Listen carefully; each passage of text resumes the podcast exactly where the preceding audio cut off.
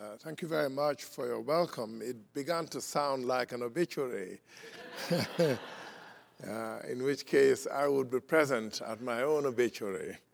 Um, thank you very much for your welcome to uh, Truett uh, Seminary here at Baylor.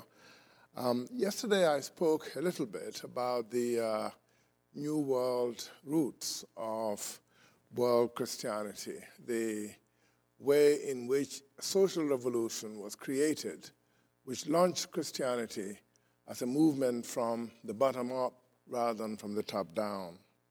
Today, I want to look at evangelical religion and the social transformation that I spoke about yesterday and how this was transmitted to West Africa.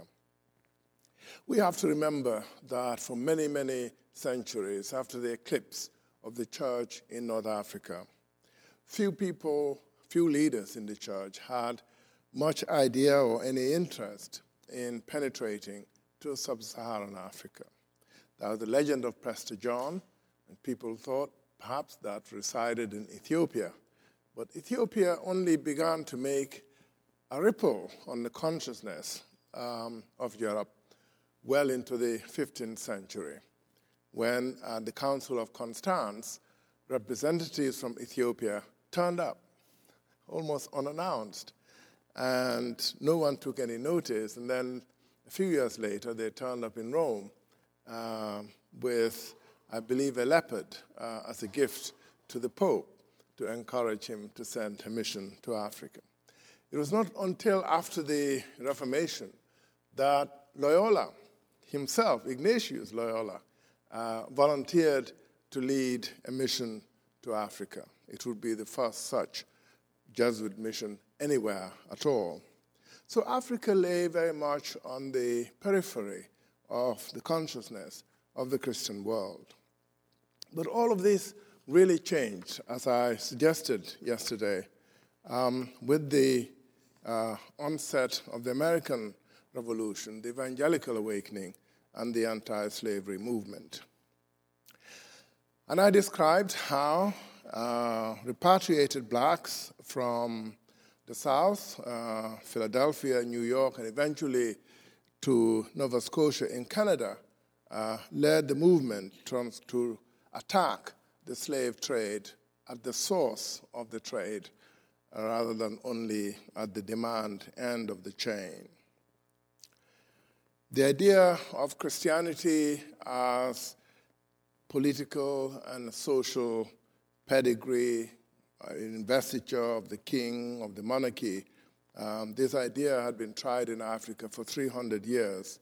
And at the time of the American Revolution in 1776, it had collapsed. There was not one single active mission active anywhere in Africa in the year of the American Revolution. It's quite astonishing if you think about it. But God moves in mysterious ways. The new phase that I describe belongs really with the story of these African Americans who, from Nova Scotia, went to Sierra Leone to provide the basis for trying a new uh, mission to the African continent.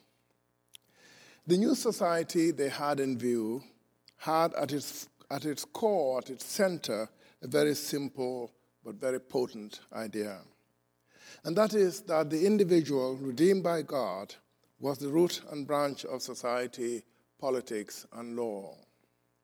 The congregation, as the body of gathered saints, what the Puritans called the visible elect, inspired the open town meeting as the appropriate form of government here in the United States. And the habit of regular church attendance and lay responsibility became the model for the conception of a social covenant between the governor and the governed. Furthermore, the language of open and equal access to God generated the idea of popular democracy. People who had a notion of their equal standing before God would not want to normalize a political system as a caste system among themselves, and since the real test of human welfare was the individual being persuaded of God's gracious and unconditional acceptance, then a political community that was worthy of the name would enshrine the religious principle of toleration and freedom of conscience as inalienable rights of the person, sinner and saint alike. You have to remember, I have to remind you again, because some of you were not here yesterday, that the founding fathers conceived of America as a political community, yes, it's a political compact, but also as a moral community. And the two really overlapped. The Declaration of Independence began all of us are created equal and endowed by our Creator with certain inalienable rights, among which are life, liberty, and the pursuit of happiness. If you take, I like to boil things down to meat and potatoes. If you summarize that in three ideas, you would say the Declaration of Independence was arguing that the idea of America is grounded on three principles life is a gift of God, freedom, God created us in freedom and delights in our freedom, not in our enslavement. But the third is a little awkward the pursuit of happiness. and actually, it would be much better to speak about the pursuit of justice, or to put it in the language of the Puritans, the pursuit of righteousness. God's righteousness, God's justice. Now, if you take those three life, God created life. Life is not the gift of the state, it's the gift of God. If you take freedom, the Puritans believed that freedom was an attribute of God. And Jefferson, many centuries after Cornelius Hodges and Milton, uh, 100 years after Milton, Jefferson argued that the American experiment in democratic liberty will succeed because of who God is. And this idea was picked up actually by John Dewey later on. You have to see that these three principles the gift of life, the gift of freedom, and the divine righteousness create not just a political community, but a moral community, necessarily. And I'm arguing that it is this, this notion which was taken by Americans across the Atlantic to begin a new epoch in the history of mission and of the church.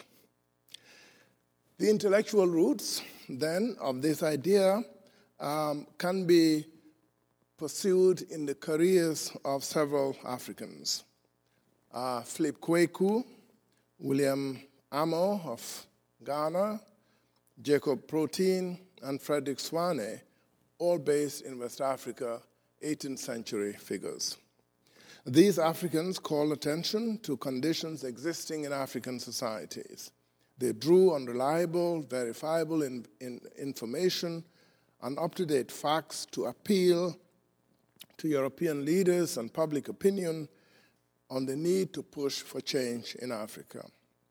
Slavery was what, what drew Europe and Africa together, and anti slavery should also draw them together. And that was how the anti slavery movement began in England under the leadership of Thomas Clarkson. And this movement of anti slavery, in order to attack the sources of slavery, gathered factual knowledge of African conditions that were undergirded by an Africa centered point of view, with Africa, Africa's view of things being allowed to inform and to guide European sentiments towards Africa. It became quite clear that the leading agents of this scientific engagement with Africa uh, would include Africans themselves. Um, especially those victim populations who had paid the price of the um, trade in slaves. But notice what this means. If you're going to abandon a top down view of Christian mission on society, then you will not be able to rely on chiefs and rulers to bring about the social revolution necessary to end the slave trade. And that's the social revolution.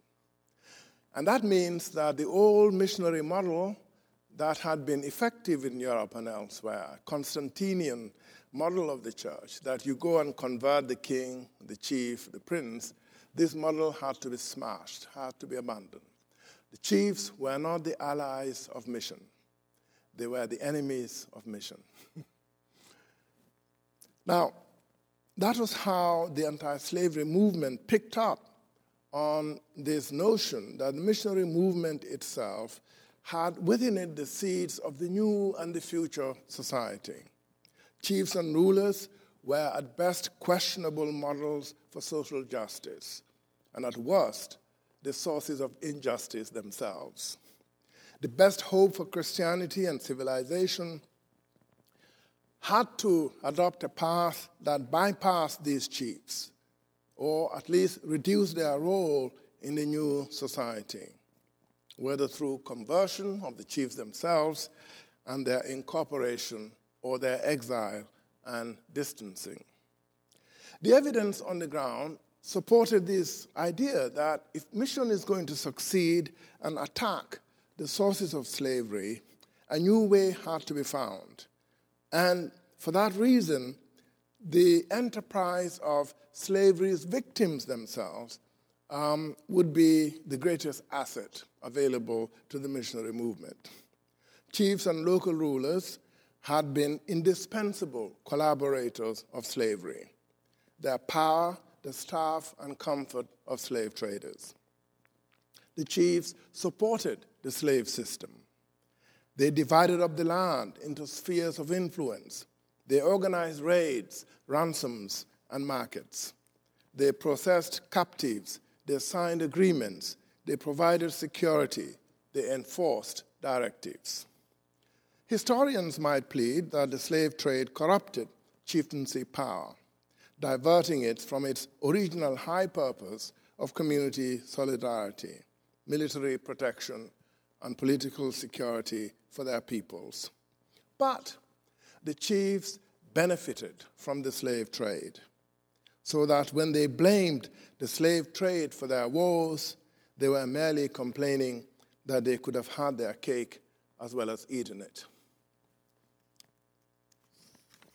Therefore, the new design of society excluded them and placed emancipated and industrious Africans at the heart of the enterprise by their cumulative example of hard work, a sober lifestyle, honesty, social activism, self denial, public benevolence, and public service, these former victims would establish a new kind of society based on equality, the rule of law, and individual enterprise. A company was created uh, called the Sierra Leone Company, and the directors reported that these African Americans agitated to have a jury system established when the governor and the council dismissed one of them for showing disrespect to his superiors. On that occasion, I quote from the company report, they applied to have a law established that no Nova Scotian working for the company should in future be turned off unless after a verdict by a jury of his peers. First time such an idea had occurred in Africa. In a detailed memorandum on the social conditions of the settlement, the Chief Justice in 1816 said that he spared no effort, and I quote from the source, to inculcate with the utmost and unaffected earnestness in the minds of the settlers that they are all equally free, all entitled to the same encouragement and protection, all possessed of the same right, without distinctions as well as liable to the same penalties for infringing the rights of others, and all alike objects of the paternal care and constant solicitude of the common government. A steady adherence to this principle and the undeviating application of it to practice promise the most salutary effect, and with the aid of the measures which the governor has already adopted, and is preparing to put in execution for the good government and prosperity of this colony, bid fair to prove for his administration here the enviable honor of being among the most useful of the investments employed by Providence for the benefit of mankind. It's a very interesting idea here that government is the servant of the people, not the masters. so that public office is sacred public trust. It happened that, that this new view of the New World Order was vigorously promoted by the leaders of the anti slavery movement, who were also, many of them at least, leaders of the evangelical movement. And they were all too aware of the radical social implications of the cause they were championing in Africa. And they appealed to the public not only as a reading public, but um, in a new age as a society that, in their words, was being turned on its hinges to be let in a new dispensation of learning, religion, and life. In such a society, the African element would contribute largely to the causes that agitate mankind and must have its place in the final product. The vital powers, and I'm quoting from the report, are attracted to it by the force of the charities that make them vital and are amalgamating with that element to form a new basis of society. We must, the leaders of this new society were saying, we must create a new society in Africa based no longer on injustice, exploitation, and force and violence, but based on moral principles. The individual, redeemed by God, consecrated in the service by the Holy Spirit, is the linchpin of society of law and order. Let me take a few examples because you may, these may be abstract ideas, and um, I don't want to make space cadets out of you. Um, let's look at a few individuals. One of these I mentioned, David George, born in Essex County, Virginia, in 1742, of his parents, John and Judith, who were enslaved from Africa. George said he remembered as a slave boy fetching water and carding cotton, and then going into the field to farm Indian corn and tobacco until he was 19. He recalls many instances of violence against his family. His brother tried to run away and received 500 lashes for his pains. And George describes in his autobiography, published in 1795, they washed his raw back with salt and water whipped it in as well as rubbed it in with a rag, and then directly sent him to work in the, in the field pulling off the suckers of tobacco. I also have been whipped many a time on my naked skin, and sometimes till the blood has run down over my waistband. But the greatest grief I, ha- I then had was to see them whip my mother and to hear her on her knees begging for mercy. His master's cruelty drove George to run away, and eventually he passed into the ownership of a slave master in Silver Bluff, South Carolina. After his conversion in the revival movement that I described yesterday, uh, David George said he got himself, quote, and I quote here, a spelling book and began to read. I used to go to little children to preach me ABC they would give a lesson which I tried to learn, and then I would go to them again and ask them if I was right. The reading so ran in my mind that I think I learned in my sleep as really as when I was awake, and I can now read the Bible, and so that while I have in my heart, I can see again in the scriptures. George was eventually baptized uh, by one Brother Palmer. I don't think many Baptists know about David George, but he was one of the greatest pioneers of the Baptist uh, church in the 18th century. He founded many white churches. He couldn't register himself because he was black. Um, and he had his white parishioners register the churches that he founded. But he was baptized by Brother Palmer, uh, a new uh, a Connecticut New Light preacher uh, in the mold of Samuel Hopkins. George lived in Savannah, Georgia, until the British took the town and his master fled. When the British decided to evacuate Charleston, George was given a choice about leaving for Nova Scotia, which he took. After 22 days of passage, he arrived in Halifax in 1782, just before Christmas. After six months of enforced idleness, he was allowed to move to Shelburne, where his wish to minister to the blacks as a, as a missionary uh, was opposed by the whites living there. Said George in his autobiography, I began to sing the first night in the woods at a camp, for there was no houses then built. The black people came far and near. It was so new to them. It was so new to them.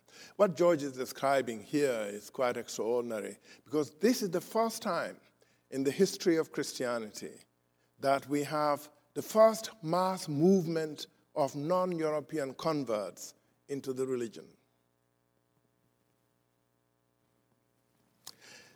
Anyhow, in Canada, George pursued his missionary work among both blacks and whites. To his disappointment and surprise, he found obstacles in the religious work. A gang of 40, 50 strapping fellows, disbanded soldiers, all of them, marched menacingly on George's house and overturned it, threatening worse fate for the meeting house should he persist with his missionary work. Uncowed, David George would stand amidst the ruins and at appointed time hold forth on the word of God.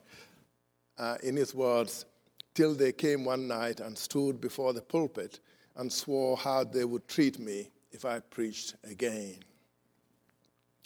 By the time David George was introduced to the West African idea, Sierra idea of settlement, he had been living in fear of his life or else of a rapid slide into economic servitude. Emigration to West Africa as an explicit religious experiment, a mission, um, would have, David George would have found attractive on grounds of principle alone. He was a committed missionary at heart. But when that interest coincided with arguments of personal safety, it was irresistible. George had then been presiding at a religious meeting when John Clarkson, the brother of Thomas Clarkson, found him. Um, Clarkson admitted, I never remember to have heard the Psalms sung so charmingly in my life before. And that according to Clarkson, David George, seeing David George in action convinced him that no business or person of rank was capable of deterring him and I quote from Clarkson, from offering up his praises to his Creator. Clarkson made him, along with Thomas Peters, I described yesterday, and John Ball, supervisors of the evacuation and the expedition to West Africa.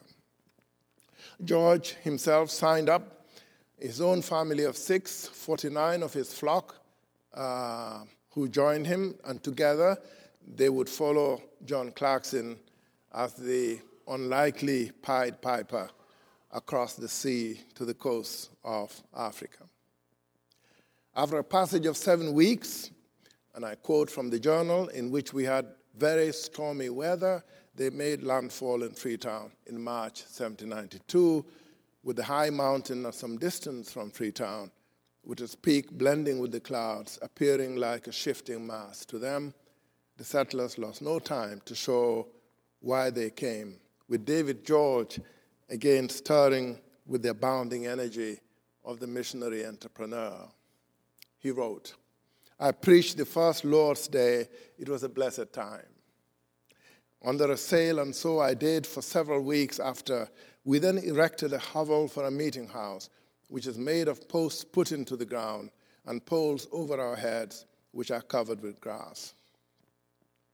David George continued to be active on both the political and religious fronts, trying to ensure that his people's status before God as carrying no stigma had its earthly counterpart in liberty without prejudice. David George visited London in 1793, the year after George Carey um, left for India. And the colony chaplain, Melville Horne, sent a letter of introduction with David George to meet John Newton, the author of the hymn Amazing Grace. John Newton, who was himself a slave trader on the West African coast. Notice here what the evangelical movement is doing. Letter of introduction, David George, born in the United States, worked in South Carolina, moved to Canada, is now in West Africa, is going to connect up with London. You see the network.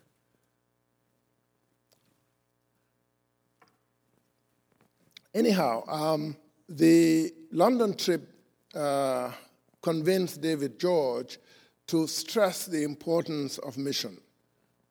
And also, very interesting, the idea that mission was the work of Christians, and I quote from the document, of all denominations. Interdenominational approach. Mission has probably done more to lessen friction among denominations than any similar movement in Christianity. And the roots of it go back to this 18th century New World idea of church and mission from the bottom up, not from the top down. You know, the church is not defined by theological statements, creedal statements from the top down. The church is practiced from the bottom up, the people of God. Um, George returned to Sierra Leone and he wrote to his English friends words of encouragement. Um, I want to know, he said in his letter, how religion flourishes in London. London was a, in a terrible state. Those of you who know your English history would know that uh, London was, was pretty bad, pretty bad. Street life was pretty rough. Uh, and there were then what they called gin lanes. A lot of alcoholism was a major problem, major social problems. Uh, f- um, orphans, um, prostitution, um, street life with very little care for those people. The evangelical movement um, was a social movement in that regard. Um, ministry to the prisoner, to the seafarer, to the, to the downtrodden, to the um, disbanded soldier who had nowhere to go, etc., etc. And it picks up a very ancient Christian theme uh, from the early church and the second century already, when the early Christians wrote that one of the first things they did was to create a benevolent fund to take care of Christians among themselves because Christianity then was persecuted in the Roman Empire. David George had also a Pan African vision for the mission of the church, not only be restricted to West Africa, but to the whole of the continent. And the idea of mission for David George was the revival of the work of God. He used the word revive. God's work revives here among the natives of Africa. This theme, again, of the work of social rehabilitation and moral reform, with the blacks, victims themselves, at the center, uh, permeated the entire outlook of the settlers. Brought low by enslavement, broken by removal, and stripped of any chance of personal recovery by the vagaries of multiple slave ownership, the settlers saw in the whole enterprise something of a second chance. That's my other name for mission of this bottom-up approach. It's a second chance view of the work of God. People have a second chance. God will give us a second chance. Religion and personal industry made an uh, incredible combination in the person of another famous 18th, 19th century African American, Paul Cuffe, who was born in Massachusetts, um, the youngest of seven brothers and sisters. Uh, he was born in Dartmouth in 1759, and in 1778, uh, he was uh, purchased by a Quaker. yeah, you heard right, a Quaker uh, family um, he received instruction early And at the age of 16, uh, when his master had freed him, he joined the whaling trade and made his first voyage to the Gulf of Mexico and a second voyage to the West Indies. With success assured, David George, I mean Paul Cuffe, took on the maritime world and in 1800 commissioned the larger 162-ton vessel, the Hero, which in one of his voyages rounded the Cape of Good Hope. And in 1806, he fitted out two ships, a 268 ton vessel, the Alpha, which made a trip from Wilmington and Savannah to Sweden, eventually returning to Philadelphia. The other ship, the Traveler, in which he owned three quarter share, um, was the vessel he used to cross the Atlantic himself to West Africa. David George is a very interesting character. Um, I'm going to pass over details now, um, just to um, uh, emphasize several themes um, in, David, in Paul Cuffe, which were important to the idea of the new Christian experiment in West Africa. Paul Cuffe met the chiefs, and he describes an encounter with one of the chiefs. Um, Cuffe, being a Quaker, you see, was a teetotaler. And the chief wanted, above all, guns and especially alcohol, rum. And David George, I mean, Paul Cuffe said he gave him, here, I served him with victuals, but it appeared that there was rum wanting, but none was given. The chief was obviously disappointed. Cuffe's reception by the governor. Was also very cool, and um, I think he, he left rather disappointed, but his intention in going to West Africa, it's very interesting economic enterprise notion here, was to establish at the base of the slave trade um, um, a kind of transatlantic uh, three cornered uh, trading operation. Tropical produce obtained through scientific cultivation in Africa would be carried in ships owned by blacks to America, and the profits would be used to establish more African Americans in West Africa. And so the cycle would be repeated, and that way the slave trade would be strangled. Cuffe made representations on the issue of slavery when he returned to the United States among what he called enlightened Methodists. At the New York Methodist Conference, he sent a petition called the Epistle of the Sierra Leone Society that demanded that Africans held in bondage be liberated, that blacks should be freed of uh, Paul Cuffe called the galling chain of slavery, that they may be liberated and enjoy liberty that God has granted unto all his faithful saints. Uh, among the many who signed this petition were some of the most remarkable African American leaders in West Africa at the time James Wise, Moses Wilkinson, who was actually an old preacher from Virginia, Nansemond, went to Nova Scotia and then went to Freetown. The governor of the colony said he found J- uh, Moses Wilkinson preaching uh, one Sunday. He had gone there with a magistrate's warrant. you don't trust these preachers. Uh, they are not educated, and so he was sitting at the back uh, listening to uh, Moses Wilkinson preach. Moses Wilkinson was nearly blind, he was illiterate. All he knew of Christianity were the enormous uh, mounds of Psalms and scripture he memorized. And he would stand in the pulpit and preach from memory, uh, quoting the Psalms uh, at liberty.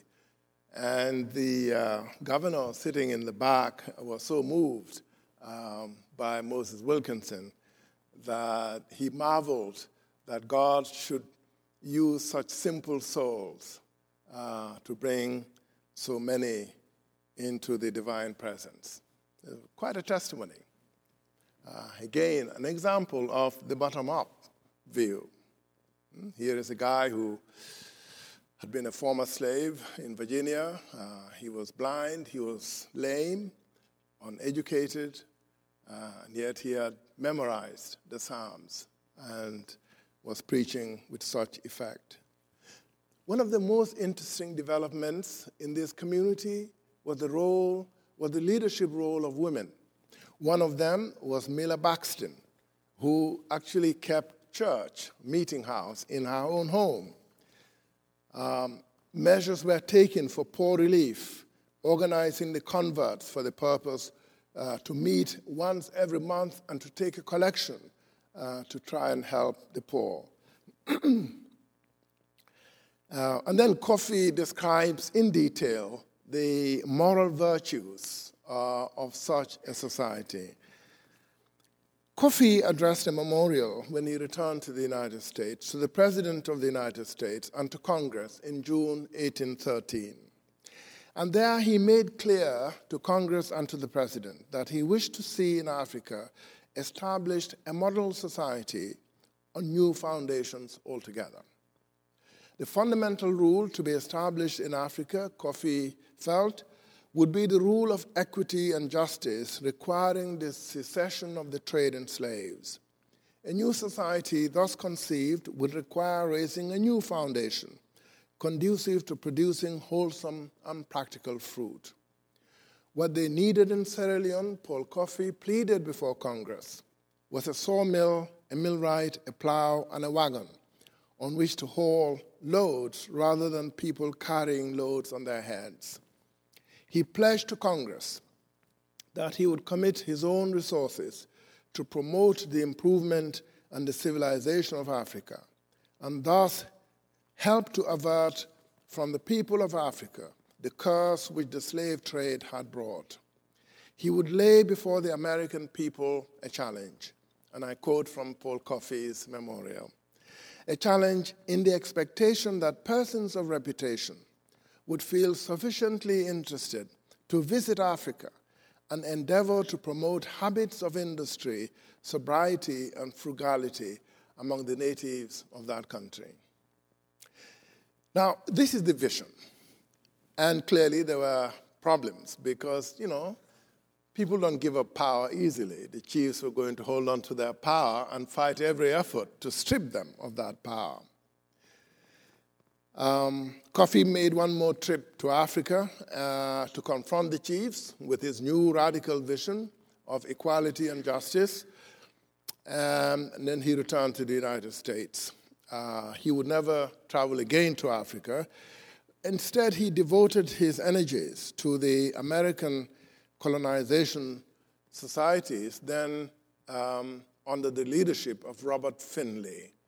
Robert Finley was a Presbyterian minister. I think Presbyterians are friends of Baptists too. Um, and who was uh, eventually the president of the University of Georgia and a major figure in the colonization efforts uh, here in the United States. Paul Cuffe wrote to Robert Finley The great desire of those whose minds are impressed with the subject is to give opportunity to the free people of color to rise to their proper level and at the same time provide a powerful means of putting an end to the slave trade and sending civilization and Christianity to Africa.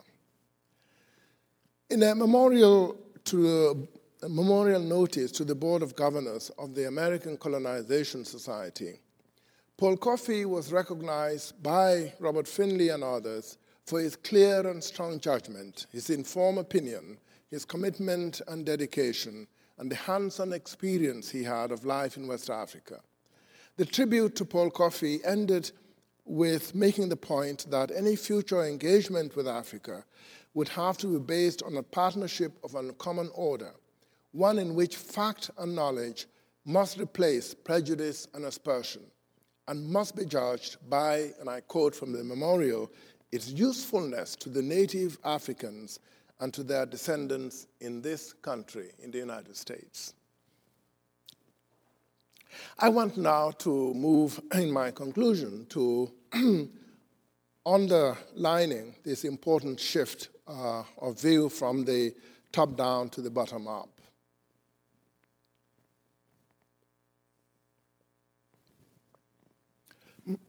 I remarked yesterday that the medieval conception of Christianity had in it the idea of Christianity as territorial faith, a religion woven into the fabric of the state, of society, and of language. The establishment of the faith required its adoption by the ruler and the nobility, and the rest of society would then be evangelized. Or not, if they're not evangelized, they'll be subdued.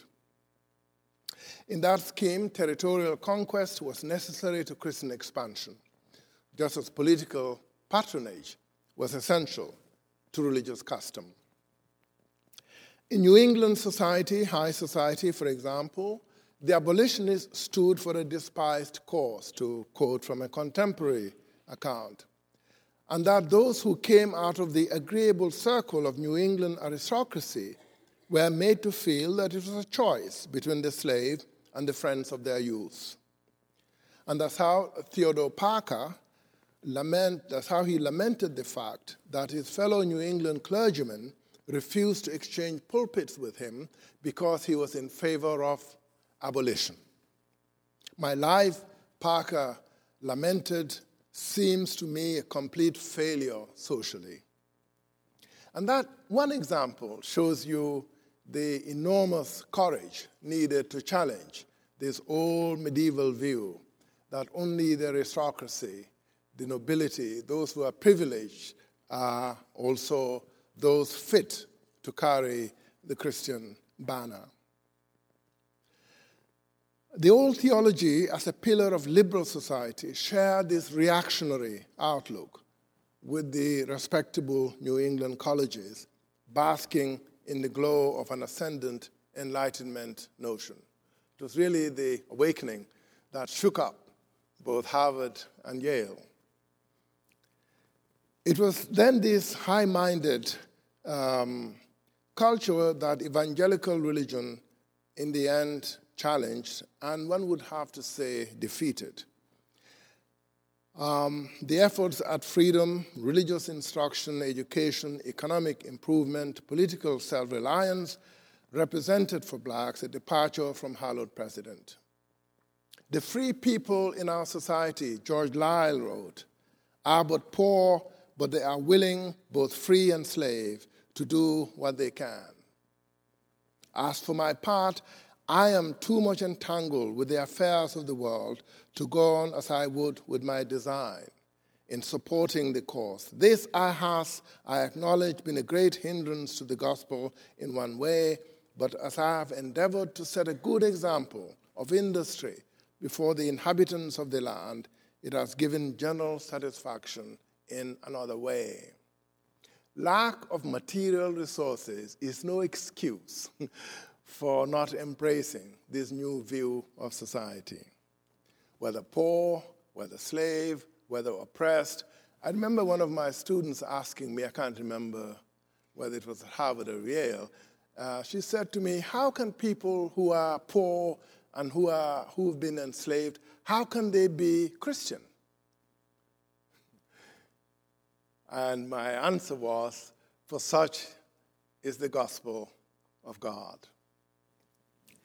In the general dispensation, it was generally agreed that the Word of God belonged not only with the pillars of high society, but with those who are at the very head uh, kings, the monarchy, the nobility, like Charlemagne, Constantine, King Alfred of England, Bertha, Queen of um, Kent, in dark despair, Agamemnon had once urged upon the ancient Greeks, his bewildered compatriots, to, enter, to undertake one more final journey towards advancement with the words, Let us flee to our own country. On the eve of their departure from Nova Scotia, the settlers had indulged in dreams of providence and abundance and spoken of how they would soon kiss their dear malagueta, a reference to the malagueta pepper that was for them like grains of paradise. They were looking for a land of abundance, a land of milk and honey. So, this historical flotsam and jetsam religious teaching would take them and through them overcome the odds of history and offer them a second chance, offer the world a second chance. The day had arrived when, to quote Samuel Brown, another settler, men and women have been awakened and struggled into liberty by the exercise of faith and prayer, and rejoice in the full assurance of being children of God. People who, to cite another contemporary, were mighty able to divide the word of truth for themselves and for others. It was the view that this new evangelical Christian movement, or their version of it, was the exception to the law of the survival of the fittest. The new society, then, created in Sierra Leone, involved a change in philosophy from looking to princes and rulers and the nobility, the fittest of the fit, to focusing on social rejects, economic victims, the repressed and the suppressed, who might be reclaimed, trained, and equipped to lead useful, industrious, and exemplary lives, a restoration program that opened the way for people at the bottom of the social heap. And this change was without precedent, and it affected much of Africa and shaped its history into modern times. In fact, one could argue that it created that history. And to understand it, I've argued we must turn our gaze from corporate Christendom of old Europe, of Charlemagne and the Carolingian Empire, to the voluntary association of the New World. Thank you.